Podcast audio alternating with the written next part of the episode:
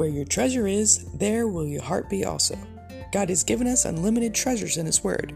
Every time we open it, we can discover a new treasure or admire an old one.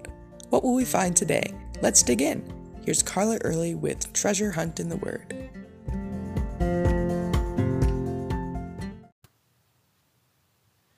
When my children were young, I decided to teach them how to grow their own food so they would know that vegetables don't just come from a supermarket. The first year, I was still in a learning curve since I've never grown anything but a few strawberry plants when I was a kid. I tried to do everything the way the book said.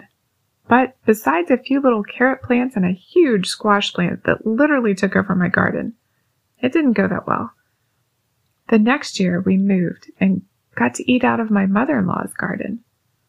Not only was her garden beautiful, but she grew a variety of vegetables, and we could go out and pick fresh to use for lunches and dinners.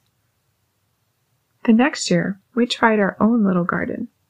However, wild animals kept digging up the seeds, and the area had quite a drought. Though we replanted and watered them every day, the hot Florida sun dried out the struggling little plants. They didn't grow well until the rain came along. For a while it rained every afternoon. Then we had an abundance of little tomatoes and okra. I learned that while I can do everything by the book, have expert help, and give my plants water, there's something about the rain that's different that causes them to grow. Without rain, they don't have what they need to grow, and only God can bring the rain. In fact, God is in charge of the whole process. That's how it is with Christians, too, and with churches. We can do everything within our power to grow on our own or to grow our church. We can attend every Bible study and have every church program available. But if God's not in it, we will not see growth. The key is to work together towards a goal or a vision as we're led by the Lord. If it's His work, He will bless it. When Paul saw that the Corinthians were separating into factions, some following him and others holding up Apollos, another preacher, Paul succinctly told them that they had missed the point. He said neither he nor Apollos were anything more than God's gardeners.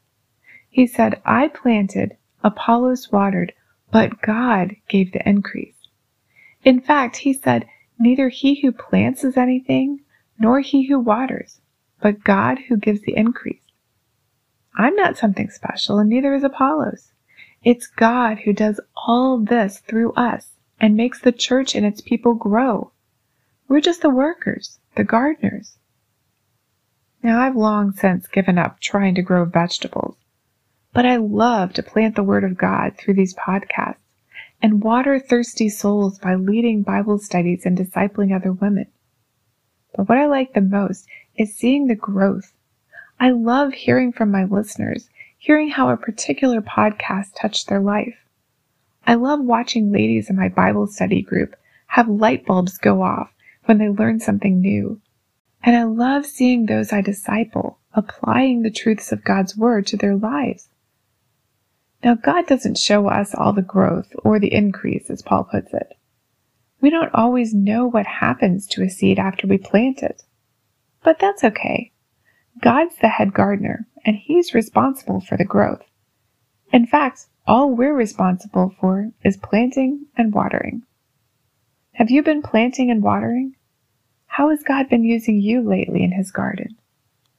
You can contact us at treasurehuntintheword at gmail.com. We'd love to hear the treasures God has given you through His Word.